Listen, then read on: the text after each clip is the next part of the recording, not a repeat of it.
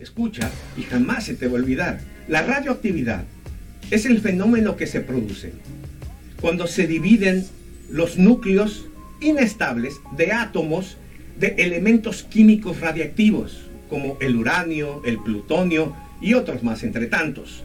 Bueno, cuando se parten o se dividen estos eh, núcleos de los átomos, se libera una gran cantidad de energía muy poderosa.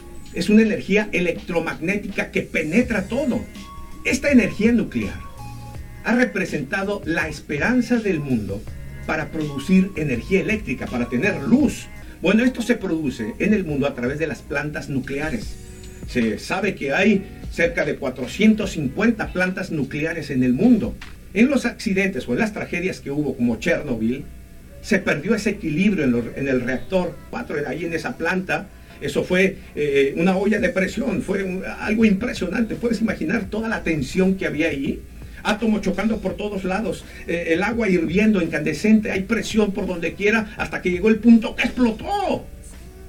Fueron miles de vidas. No solo afectó la región, afectó el país de, de Ucrania, Rusia y una gran parte de Europa que hasta hoy sufre las consecuencias. Y es que la radioactividad es muy poderosa, penetra todo, es capaz de modificar nuestros códigos genéticos en nuestras células continuará. Y un montón.